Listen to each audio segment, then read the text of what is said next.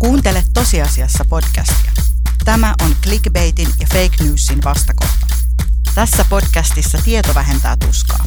Keskustelen eri alojen asiantuntijoiden kanssa muun muassa identiteetistä, riistokapitalismista, avaruudesta, minimalismista sekä lukuisista historiallisista ja ajankohtaisista maailman tapahtumista.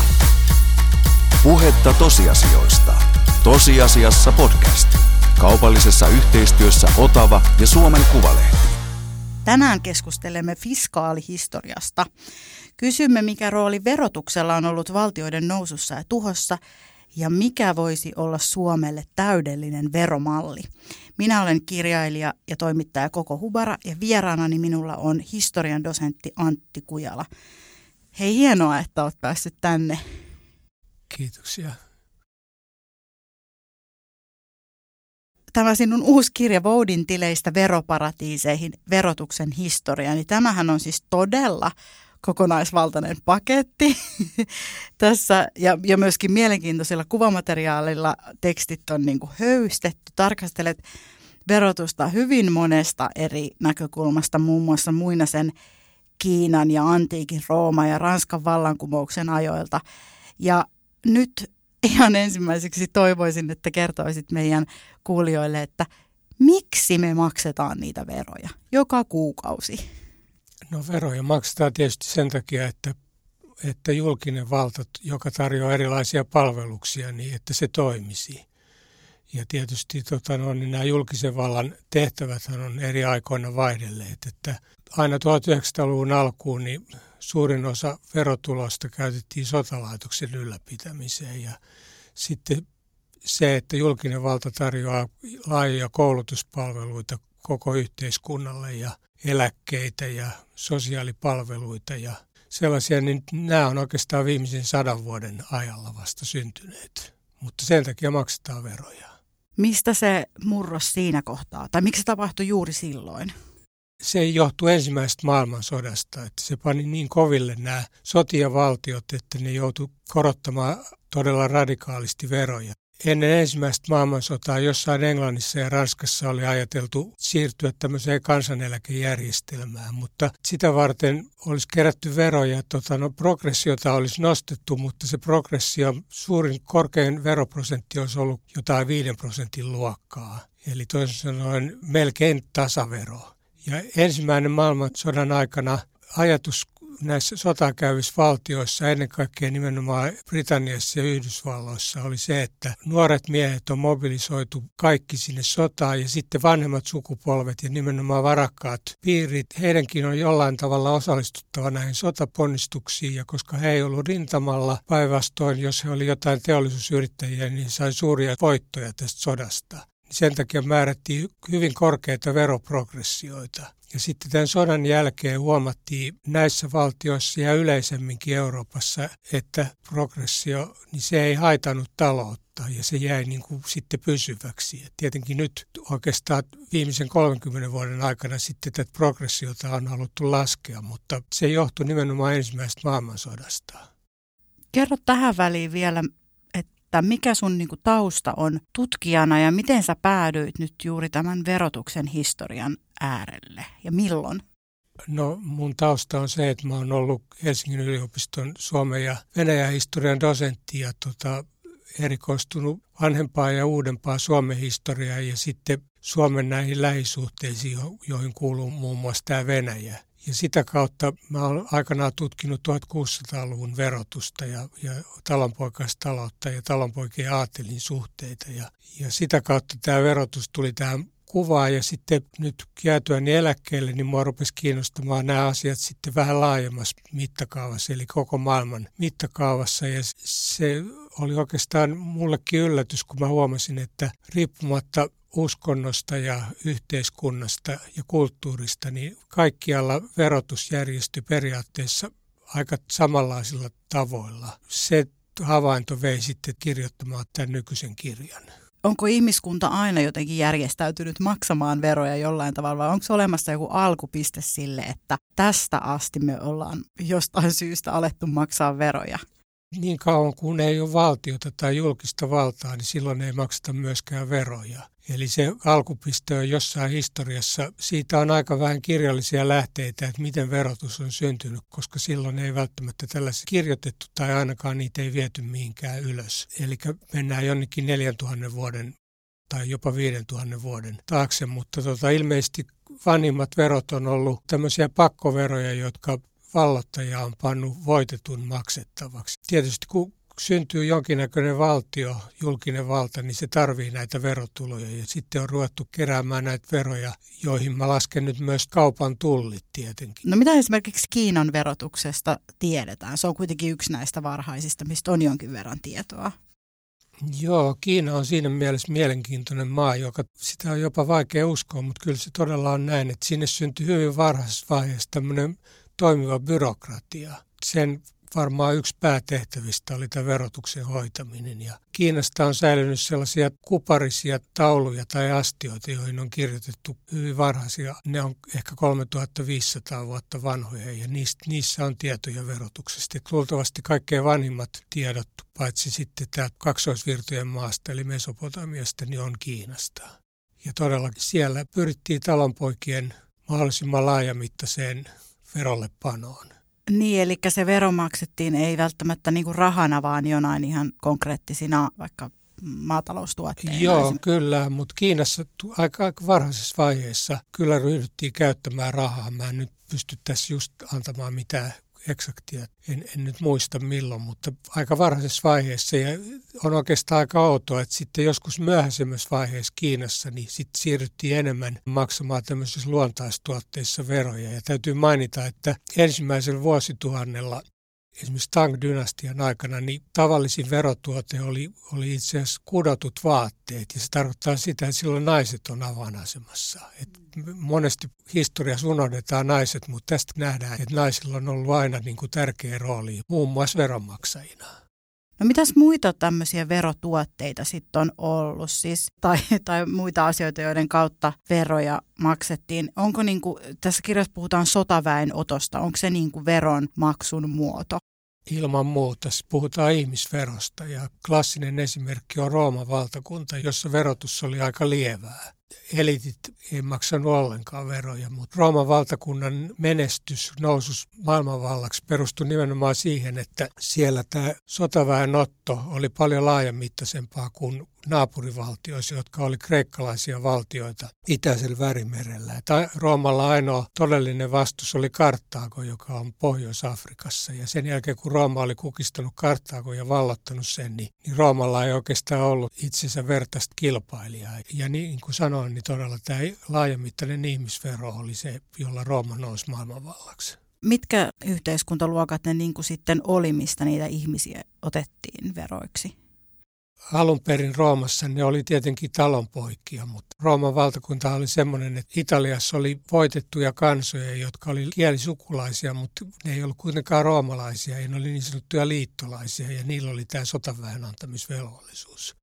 Mutta sitten tietenkin myöhemmin, kun Rooman valtakunta laajeni, niin hankittiin koko imperiumista, ja semmoinen tavallaan tämmöinen talonpoikainen asevelvollisuus, mikä oli ollut tämmöinen niin kuin roomalainen ihanne, niin voi sanoa, että se jäi niin kuin vähän taka-alalle sitten. Sehän oli palkka-armeija todella. Eli tota, esimerkiksi ihmisvero ja neulotut vaatteet, mutta mitä muita tämmöisiä verotuotteita on historiassa nähty? Tietysti valtiot aina halusi, että kaikki verot maksettaisiin ensisijaisesti rahassa, koska se on kaikkein kätevin. On, sitä on helppo liikutella ja, ja rahalla saa kaikkea mitä haluaa. Ja sitten sen sijaan, jos maksetaan jossain viljassa tai mu- muissa tämmöisissä pulkkituotteissa, niin niitä on hankala kuljettaa ja, ja sitten ne pitäisi aina realisoida ja sitten tulee tämä, että ne pilaantuu kanssa. Mutta tietenkin silloin, kun rahatalous ei ole täysin yleistynyt, niin silloin joudutaan hyväksymään, että osa veroista maksetaan muuna kuin rahana. Eli viljahan on tietysti kaikkein kätevin, mutta Suomessa on maksettu uuden ajan alussa. Niitä verotuotteita oli kovin paljon, että oli tervaa ja jäniksiä ja kuivattua haukea ja ihan mitä vaan. Voi kun voisi osan vieläkin maksaa tuota jonain muuna kuin siinä vähän raana, mitä tilillä on. Kuuntelet tosiasiassa podcastia. Lisää tosiasiaa osoitteessa suomenkuvalehti.fi.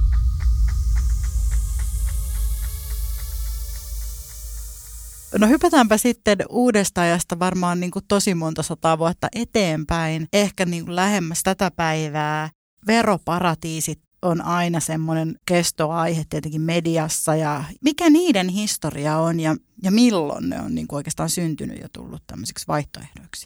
Nekin on oikeastaan viimeisen sadan vuoden aikana syntyneet. Ja mun käsittääkseni niin kuin tämmöinen klassinen veroparatiisi on nimenomaan Sveitsi. Ja sehän perustuu tietysti siihen, että Sveitsi oli puolueeton maa. Ja sinne kaikki, jotka halusivat viedä sinne rahojaan, niin tiesivät, että koska se on puolueeton maa, niin riippumatta siitä, että minkälaiset konstellaatiot maailmassa on ja, ja jopa sodan aikana, niin sit, sit periaatteessa sinne on aina mahdollisuus mennä, jos vaan pääsee. Ja sveitsiläiset pankit ryhtyivät sitten tarjoamaan tätä mahdollisuutta pääomien piilottamiseksi tarkoittaa sitä, että siellä on ollut tiukka pankkisalaisuus. Eli Sveitsin viranomaiset ja pankit ei ilmoita vieraan valtiolle, että minkälaisia sijoituksia niiden kansalaisilla siellä on. Mun käsittääkseni kuitenkin tämmöisenä huomattavana ilmiönä, niin kyllä se aika myöhäinen tuote on. Että uskoisin, että toisen maailmansodan jälkeen tullut entistä houkuttelevammaksi, kun tavallaan veropohjaa on, on laajennettu, eli on otettu veroja monesta eri lähteestä ja sitten nämä veroprosentit on ollut korkeita. Ja sitten tietysti Sveitsin ohella monet muut valtiot huomasivat, että tämä on tapa saada niin kuin pääomia omaan maahan ja tietysti sitten Hongkong on varmaan Sveitsin veronen veroparatiisi Itä-Asiassa. Ja jokainen ymmärtää tietysti, että, että jos ajatellaan esimerkiksi Venäjää, että jos 50 prosenttia aktiivipääomista ei ole Venäjällä, niin eihän ne hyödytä Venäjän taloutta. Kyllä ne varmaan jotain taloudellista toimintaa hyödyttää Venäjän ulkopuolella. Ja Venäjän tapauksessa niillä on myös poliittisia päämääriä näillä rahoilla, mutta Venäjän talous jää tavallaan tämmöistä kehityspanosta vaille sitten. Mutta tuosta Amerikasta mun piti vielä sanoa, että siellä on sitten jotkut osavaltiot on tämmöisiä veroparatiiseja. Delaware, joka on, en, en ole nähnyt mitään, että kukaan olisi koskaan tarttunut siihen, mutta mielenkiintoista kyllä se on Joe Bidenin kotiosavaltio.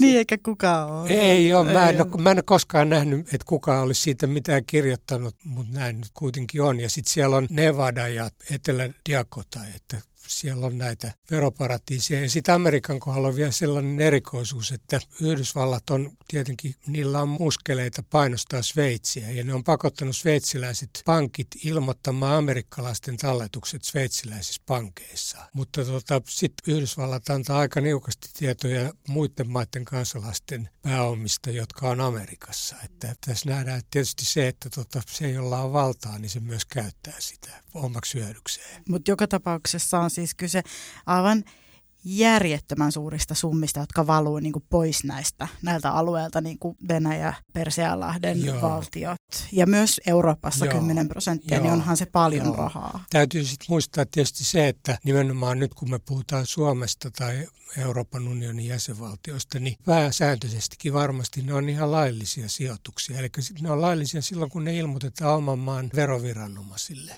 Ja just nämä Hollanti ja Luxemburg toimii sillä tavalla, että varmaan tavallinen kansalainen ei sieltä saa mitään poikkeavaa verokohtelua, mutta sen sijaan joku suuri yhtiö, niin se tekee sopimuksen ja niinpä esimerkiksi Amazon tuloutti viime vuonna kaiken Euroopan myyntinsä Luxemburgiin, eikä maksanut mitään veroja siellä. Jokainen voi kuvitella, että nimenomaan korona-aikana, jolloin kaikki tilas pakettia, niin Amazonin liikevaihto Euroopassa on ollut valtavan suurta. Ja tästähän sitten Itävallan entinen liittokansleri Christian Kerr sanoi, että Amazon maksaa Itävallassa yhtä vähän veroja kuin yksi nakkikioski. Huhu, tämä on aika karua matskua. Mutta tästä me päästäänkin sopivasti tähän, tähän mun suureen kysymykseen, että kun mulla on täällä ihminen täällä studiossa, joka selkeästi tietää verotuksesta lähes kaiken, niin kerron nyt, niin sitten kaikki voi kuunnella tämän ja ei tarvi enää siitä riidellä, että mikä on siis Suomen valtiolle nyt juuri tässä ajassa ja elämäntilanteessa ja Euroopan tilanteessa ja koronan jälkeen paras mahdollinen veromalli?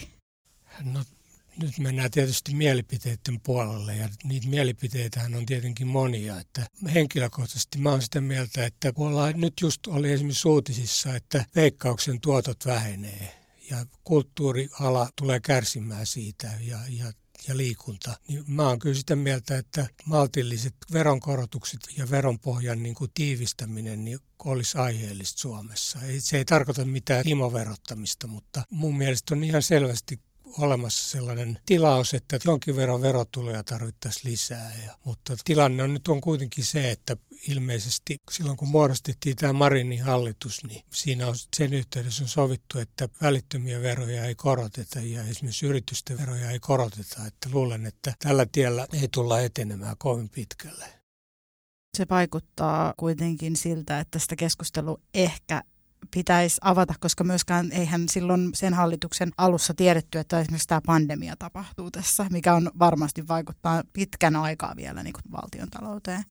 Joo, mutta tietysti Suomessa on paljon sellaisia piirejä, jotka on sitä mieltä, että verotus on nyt jo liian tiukka ja, ja jos sitä vielä korotetaan veroja, niin, niin, niin se häiritsee taloudellista toimintaa. Ja, ja tämä on se näkemys, jolla perusteella jotkut on sitä mieltä, että veroja ei saa korottaa. Eli emme saaneet nyt ihan täysin niin kuin, definitiivistä lopullista vastausta, mutta ainakin ajateltavaa, pohdittavaa.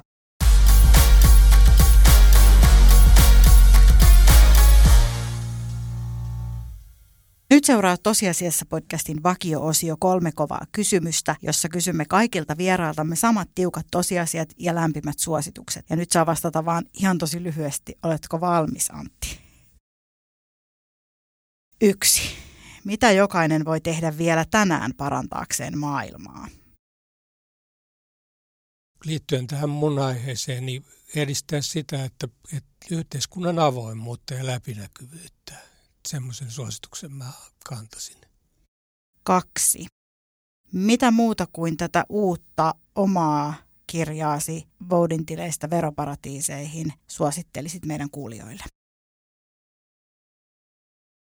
Suosittelen juuri suomeksi ilmestynyttä Catherine Beltonin kirjaa Putinin sisäpiirissä ja se, se liittyy tähän tematiikkaan, koska siinä puhutaan myös verojen välttämisestä. Ja sitten kolmonen. Mihin kysymykseen aiot seuraavaksi etsiä vastauksia? Se on vaikea sanoa. Mä en ole itse asiassa oikeastaan, oikeastaan päättänyt. Se voi olla, että mä palaan tähän näin Suomen ja Venäjän suhteisiin nimenomaan Kekkosen ajalla, mutta en ole päättänyt. Mä oon antanut nyt itselleni vapauden olla miettimättä sitä, mitä mä seuraavaksi teen, kun tämä kirja on ilmestynyt juuri. No se on ehkä ihan hyvä. Pieni tauko on aina paikallaan kuulijoille tiedoksi, että jos tämä aihe kirvottaa mitä tahansa kommentteja tai palautetta tai haluatte kysyä jotain, niin voitte käyttää missä tahansa somekanavassa hashtagia tosiasiassa, niin voidaan jatkaa sitten keskustelua siellä. Minun nimeni on Koko Hubara ja vieraanani on ollut historian dosentti Antti Kujala. Lisää verotuksen historiasta voit lukea hänen kirjastaan Voudintileistä veroparatiiseihin ja sehän tietysti löytyy kaikista perinteisistä kirjakaupoista sekä kirjojen suoratoistopalveluista. Kiitos Antti, että olit täällä vieraan. Joo, kiitoksia. Kiitos myös kuulijoille ja muistakaa kuunnella kaikki Tosiasiassa podcastin aiemmat jaksot. Puhetta tosiasioista. Tosiasiassa podcast. Kaupallisessa yhteistyössä Otava ja Suomen Kuvalehti. Jatketaan tosiasioista somessa. Hashtag tosiasiassa.